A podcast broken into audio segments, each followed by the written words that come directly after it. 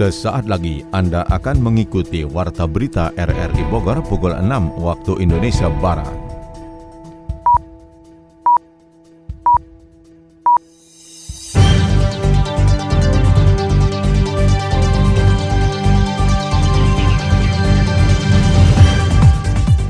Selamat pagi.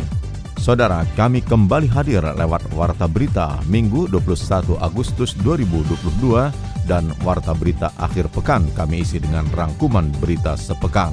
Siaran ini juga dapat Anda dengarkan melalui audio streaming RRI Play dan juga turut disiarkan Radio Tegar Beriman Kabupaten Bogor. Bersama saya Mukhlis Abdillah, inilah Warta Berita RRI Bogor selengkapnya. Saudara, rangkuman berita sepekan kita awali dari KPU Kota dan Kabupaten Bogor, di mana kedua institusi itu siap melanjutkan tahapan verifikasi parpol pemilu 2024. Sony Agung Saputra menurunkan catatannya. Setelah KPU Pusat melakukan penutupan pendaftaran partai politik peserta pemilu 2024 pada tanggal 14 Agustus pukul 24.00 waktu Indonesia bagian Barat, maka KPU tingkat daerah mulai dari provinsi dan kabupaten kota siap melanjutkan tahapan verifikasi. Berdasarkan data KPU Pusat, maka terdapat 40 parpol yang mendaftarkan diri untuk melaju sebagai kontestan pemilu 2024. Parpol tersebut ada yang mendaftarkan melalui sipol atau datang langsung ke kantor KPU Pusat untuk menyerahkan berkas-berkas terkait pendaftaran kontestan pemilu 2024. Komisioner KPU Kabupaten Bogor Heri Setiawan menjelaskan, saat ini tengah menunggu instruksi dari KPU Provinsi dan Pusat terkait proses verifikasi administrasi dan faktual partai politik. Seluruh jajaran KPU Kabupaten Bogor sudah bersiap untuk melakukan semua tahapan terkait verifikasi faktual dan administrasi sehingga bisa melakukan tugas dengan baik untuk mensukseskan pemilu 2024 melalui KPU provinsi untuk melakukan verifikasi administrasi. Setelah itu baru nanti dilakukan verifikasi faktual. Sampai hari ini suratnya belum terbit untuk melakukan verifikasi administrasi dan apalagi verifikasi faktual. Nanti ketika itu sudah diturunkan dan didelegasikan ke KPU kabupaten, kota, baru kami akan langsung melakukan verifikasi faktual khususnya ya. Kalau verifikasi administrasi mungkin dari sekarang juga siap untuk melakukan uh, penyandingan data itu. Ya verifikasi itu pertama penyandingan kesesuaian data antara yang diupload dalam sipol dengan data administrasi yang dimiliki atau yang dipegang oleh pengurus di tingkat kabupaten dan juga kecamatan. Kemudian verifikasi faktual juga sama mengecek kesesuaian sama nggak nih datanya namanya sama fotonya orangnya sama antara KTP dengan KTA KTA parpol dengan orang yang kita temuinya benar bahwa ini adalah. Sementara itu Ketua KPU Kota Bogor Samsudin mengatakan seluruh jajaran sudah melakukan koordinasi dan komunikasi dengan partai politik yang akan menjadi peserta pemilu 2024. Selain itu pihaknya juga melakukan sinergitas dengan seluruh jajaran TNI Polri dan pemerintah daerah agar bisa bersama melakukan verifikasi administrasi dan faktual untuk mencegah konflik sosial saat tahapan berlangsung. Berdasarkan pendaftaran ke KPRI itu kan ada dua partai, ada dua jenis partai ini ada partai yang melakukan pendaftaran melalui e, mekanisme sipol. Itu ada 38 partai. Kemudian ada dua partai yang melakukan pendaftaran dengan manual, membawa berkas manual. Untuk kabupaten kotanya, uh, sesuai dengan SK nomor 290, kita rencananya besok itu akan mendapatkan data dari KPRI untuk melakukan verifikasi administrasi. Jadi nanti data-data yang angka-angka yang dari apa dari KPRI uh, di sipolnya uh, kaitan dengan verifikasi administrasi yang yang harus kita verifikasi itu diturunkan ke kabupaten kota. Selama tahapan berlangsung juga KPU di semua tingkatan melakukan rapat koordinasi dan komunikasi dengan Bawaslu agar bisa mengetahui semua proses yang berlangsung sehingga tidak ada indikasi pelanggaran saat verifikasi faktual dan administrasi partai politik. Sementara jajaran KPU juga kembali mengingatkan agar masyarakat siap menggunakan hak suaranya pada pemilu legislatif dan presiden yang akan berlangsung 14 Februari 2024 sempat naik ke siaga 2 akibat curah hujan tinggi Kepala Bendung Katulampa Bogor mengingatkan masyarakat di hilir perlu waspada jika terjadi hujan dengan durasi yang lama pada sore hingga malam hari. Kita simak catatan Adi Fajar Nugraha. Hujan yang melanda kawasan Bogor dalam beberapa hari terakhir membuat tinggi muka air atau TMA di Bendung Katulampa sempat naik. Hal ini lantaran durasi hujan yang lama melanda di kawasan hulu di puncak Bogor, Jawa Barat. Kepala Bendung Katulampa Andi Sudirman mewanti-wanti kepada masyarakat melihat kecenderungan pola hujan yang terjadi mulai sore hingga malam hari, TMA berpotensi naik jika hujan terjadi di hulu. Oleh sebab itu ia berpesan kepada warga Depok dan Jakarta untuk selalu bersiaga jika hujan turun. Polanya cenderung sore sampai malam hari hujan ada, tapi mudah-mudahan tidak selebat kemarin aja. Kalau hujannya selebat kemarin merata di puncak, cenderungan ada kenaikan. Sampai 180 siaga 2. Yang pertama tetap waspada dan siaga warga yang terutama di kawasan hilir, kawasan Jakarta ya. Yang notabene air datang dari hulu, dari puncak, masuk Katulampa mengarah ke Jakarta ini yang harus kita waspadai. Kedua, cenderung curah hujan itu sore sampai malam hari di atas ringan sampai sedang rata-rata yang menjadi patokan untuk banjir kita hujan di kawasan hulu atau puncak. Kalau hujannya kota Bogor Depok tidak termonitor oleh Katulampa, nanti termonitor oleh Manggarai. Ini yang kita khawatirkan. Ramalan tetap kita uh, mengacu kepada curah hujan dari BMKG. Masyarakat pun diminta untuk memantau cuaca dari informasi BMKG secara berkala dan selalu melakukan kewaspadaan dan memitigasi terhadap potensi banjir yang terjadi di wilayah hilir.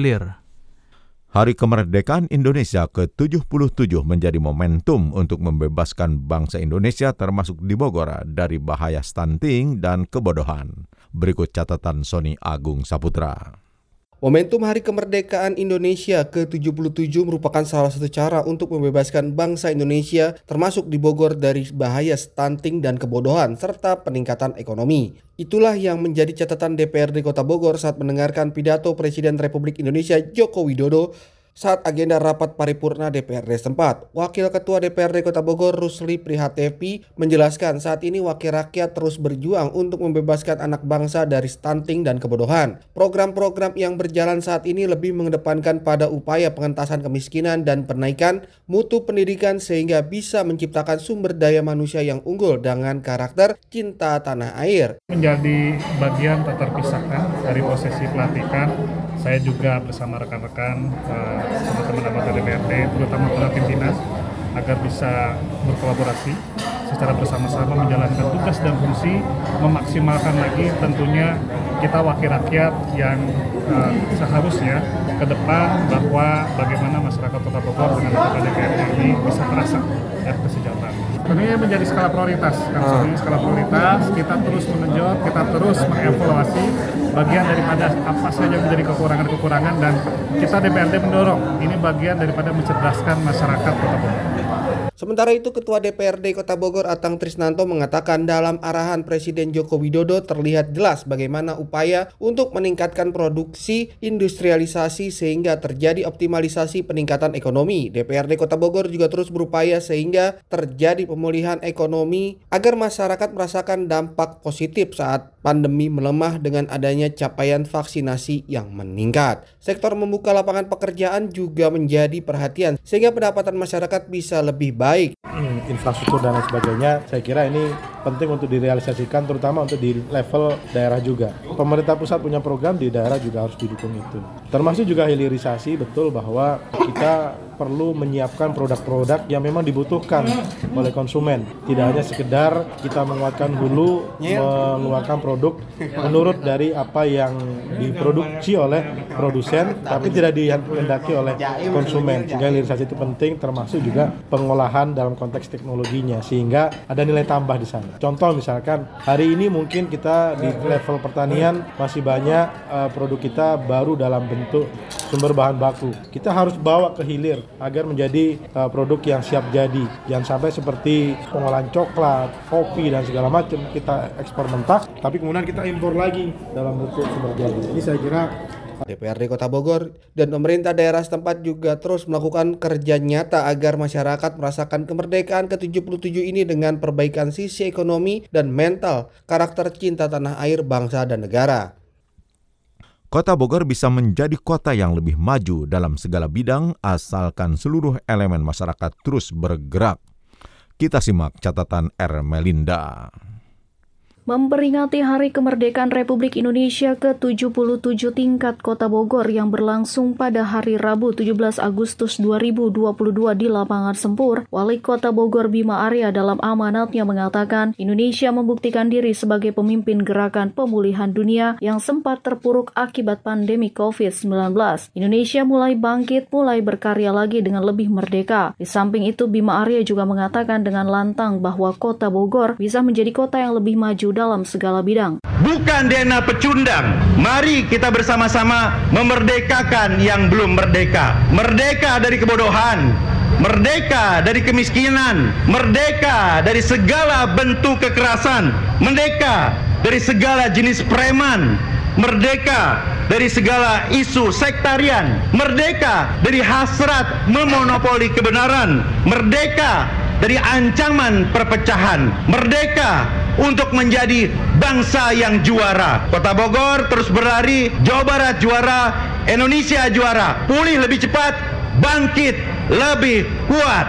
Merdeka! Bima juga menjelaskan jika Indonesia khususnya Bogor belum berada pada garis akhir, untuk itu tidak ada alasan untuk berhenti bergerak meski sejenak. Menurutnya ke depan masih akan ada angin yang lebih kencang dan ombak yang jauh lebih besar serta rintangan yang mungkin jauh lebih tinggi. Namun Bima mengatakan akan terus memegang komando memimpin pemulihan bersama bergerak untuk merdeka. Sementara di tempat yang sama Ketua DPRD Kota Bogor Atang Trisnanto menyampaikan rasa bangganya Kota Bogor dapat menyelenggarakan peringatan peringatan kemerdekaan RI ke-77 ini dengan hikmat. Atang juga menyampaikan bahwa kemerdekaan ini adalah milik bersama, sehingga ia berharap seluruh lapisan masyarakat bisa merasakan kemerdekaan ini dengan baik. Sedangkan kepada generasi muda, Atang mengatakan anak muda harus mulai membangun dirinya agar nantinya Indonesia dapat lebih maju lagi. Alhamdulillah pada hari ini kita bisa menjalankan perayaan Hari Ulang Tahun RI yang ke-77 dan diawali dengan upacara bendera pada pagi hari ini kita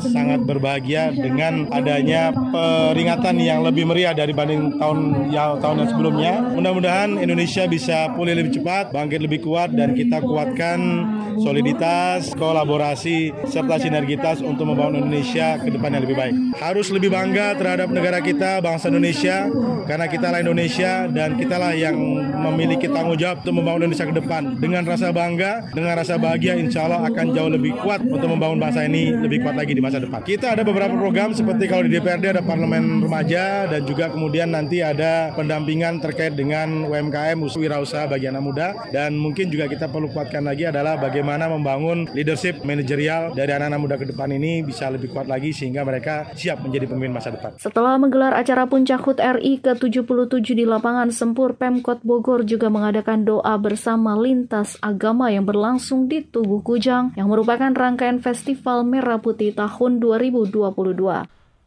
Peringatan detik-detik proklamasi kemerdekaan RI ke-77 dan doa bersama lintas agama di Kota Bogor berlangsung di Tugu Kujang.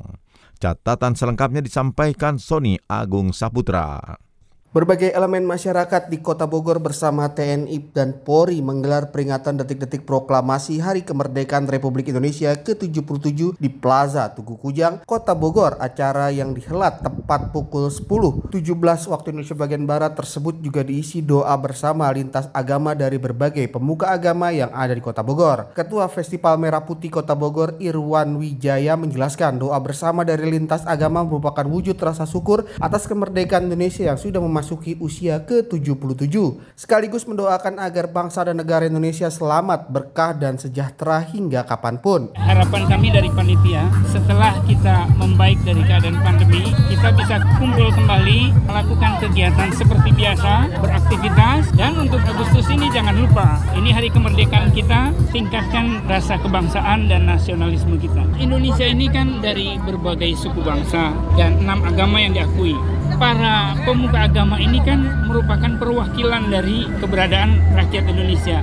Jadi doanya memiliki doa yang masing-masing Tapi kalau kita dengar tadi isinya sama semua untuk Indonesia maju. Sementara itu, Ketua KNPI Kota Bogor Sabta Bella mengungkapkan peran pemuda dalam mengisi kemerdekaan diwujudkan melalui inovasi dan kreativitasnya. Sabta Bella menambahkan saat ini para pemuda juga sedang menyusun berbagai program pemulihan ekonomi dan pemberdayaan ekonomi untuk mewujudkan kemandirian di bidang ekonomi. Kita dalam KPI membantu pemulihan ekonomi tentunya, lalu juga kegiatan-kegiatan yang sudah dilaksanakan seperti kemarin di Bogor Utara kita melakukan kegiatan dua obat gratis. Tentunya itu peran serta pemuda juga dirasakan oleh masyarakat langsung. Jadi maknanya sendiri itu berperan serta dalam membangkitkan perekonomian Kota Bogor dan membantu kebutuhan warga di Kota Bogor kreativitas dan bidang kreatif dari pemuda sangat dibutuhkan saat ini. 22 sampai tanggal 28 Agustus kita mengadakan kegiatan Bogor Raya Ekonomi Expo itu Bogor Bogor Raya di alun-alun. Di situ isinya juga rata-rata daripada UMKM UMKM binaan di Kota Bogor. Lalu juga ada lokal part lokal part dari Kota Bogor. Tentunya di situ kita memperlihatkan kepada seluruh masyarakat Kota Bogor bahwasanya produk lokal di Kota Bogor ini sungguh luar biasa bagus, bisa diperhatikan di kancah nasional. Selanjutnya pemuda di Kota Bogor yang bernaung di wadah KNPI menurut Sabta Bella juga siap memberikan sumbangsi kepada nusa dan bangsa dengan menjadi kader perubahan dan penerus tongkat estafet kepemimpinan di masa yang akan datang. Saudara, Anda tengah mengikuti rangkuman berita sepekan dari Radio Republik Indonesia Bogor. Wakil Wali Kota Bogor Dedi A. Rahim menginginkan Kota Bogor menjadi wilayah yang memiliki indeks kota toleran 100%.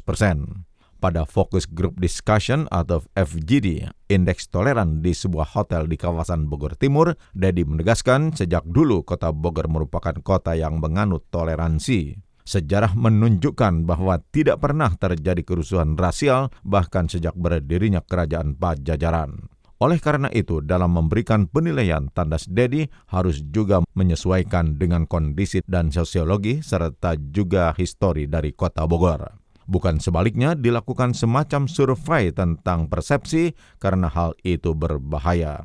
Jika hanya mengacu pada persepsi individu atau golongan tertentu, maka persepsi itu kata Dedi akan terbentuk dengan sendirinya sehingga hanya nilai-nilai negatif yang akan muncul.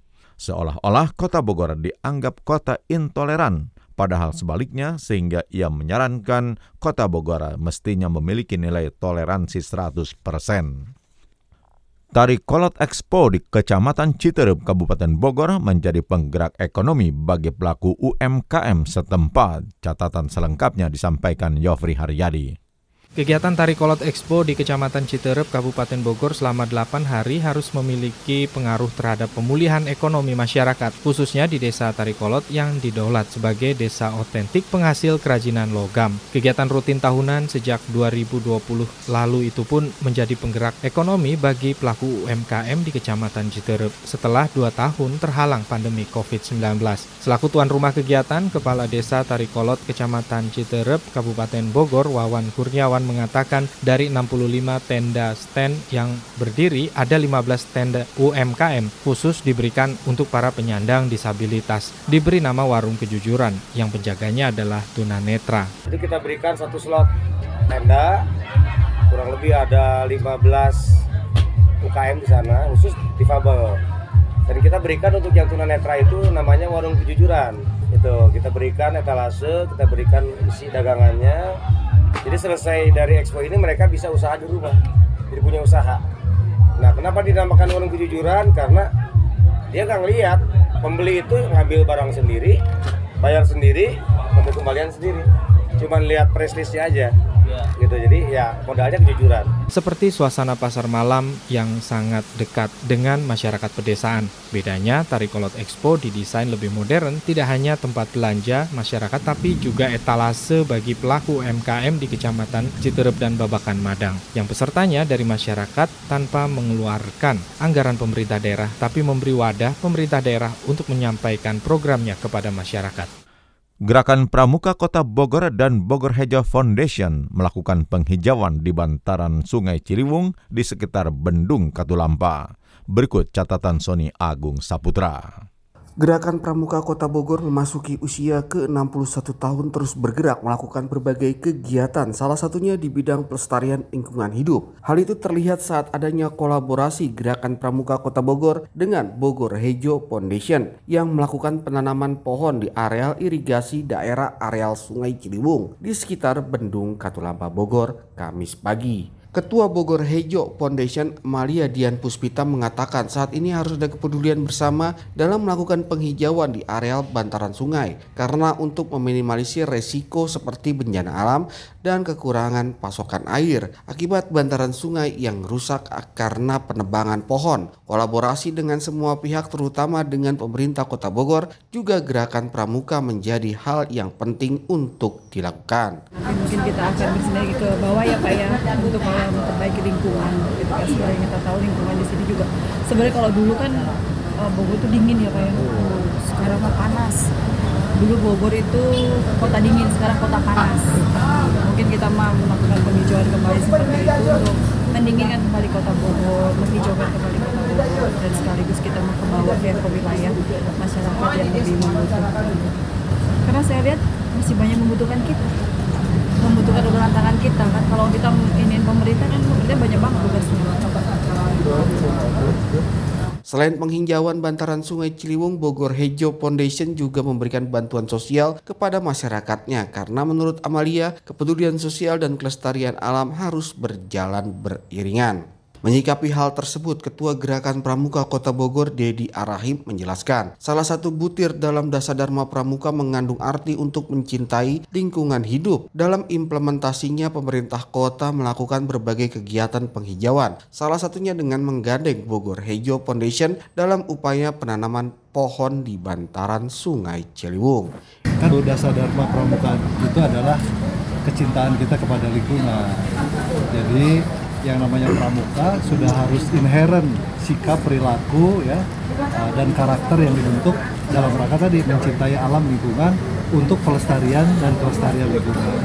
Jadi kalau kita bilang maknanya ya sebetulnya sudah menjadi keseharian seorang anggota pramuka harus memiliki bukan hanya uh, cinta tanah air dan bangsa, tetapi diwujudkan dalam langkah-langkah konkret mencintai alam dan lingkungan, terutama untuk dalam rangka pelestarian.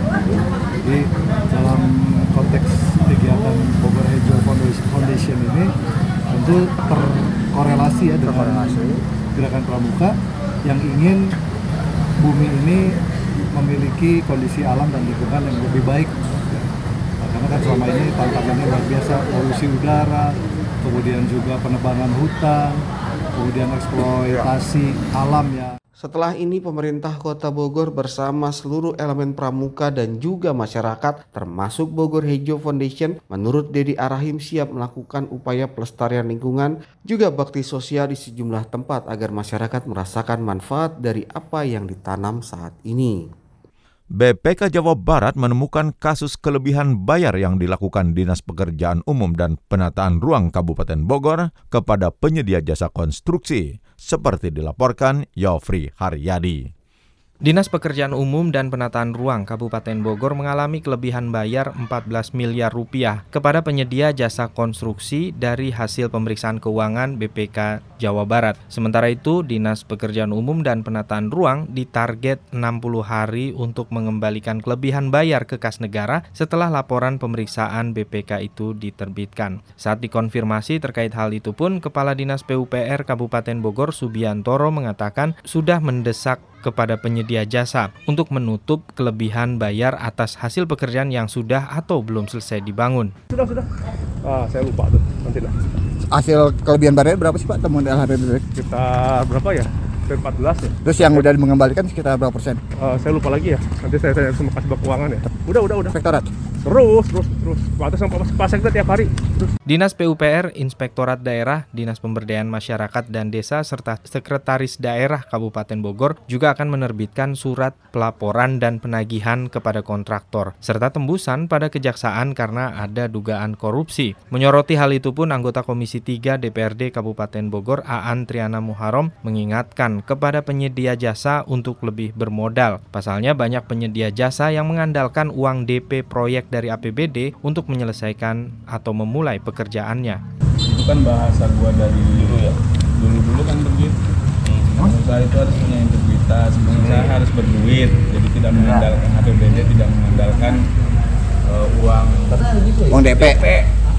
Sekarang mau ngerjain nunggu DP dulu ya gimana Catatan temuan laporan pemeriksaan keuangan pada Dinas PUPR juga menjadi bukti banyaknya pekerjaan pemeliharaan atau peningkatan status jalan yang tidak sesuai spesifikasi yang mengakibatkan kerugian bagi masyarakat pengguna infrastruktur yang tidak berkualitas dan pemerintah selaku pengelola anggaran APBD. Perwakilan warga Puncak meminta Pemkab Bogor mengawasi dan mengedukasi warga terkait pungli terhadap kendaraan yang melintas di jalur alternatif.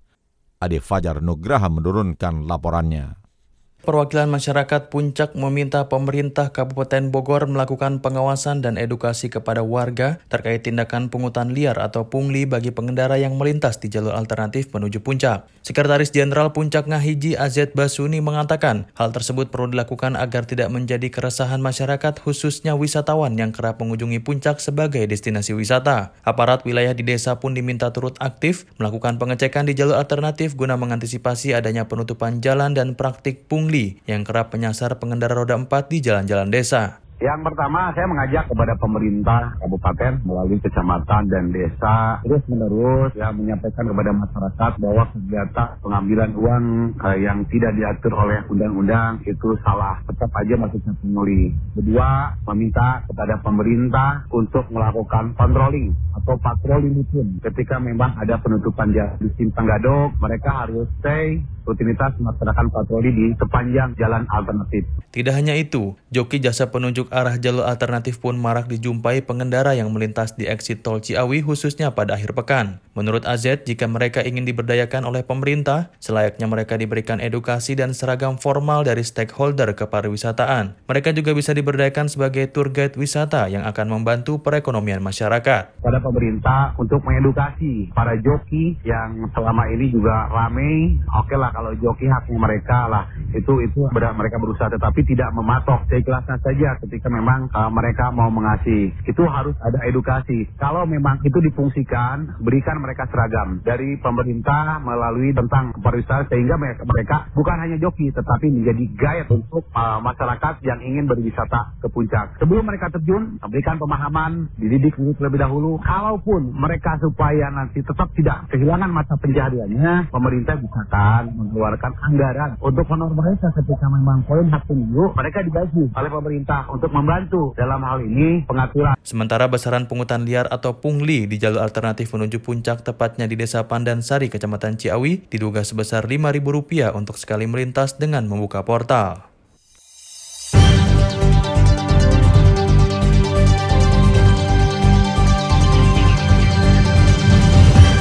Saudara, demikian rangkuman berita sepekan dari RRI Bogor. Siaran ini dapat Anda dengarkan kembali melalui podcast kami di Spotify, Anchor, Podtail, dan Google Podcast. Saya Mukhlis Abdillah merangkap desk editor bersama penata teknik Mahdi Nur mengucapkan terima kasih atas kebersamaan Anda. Selamat pagi dan selamat berakhir pekan.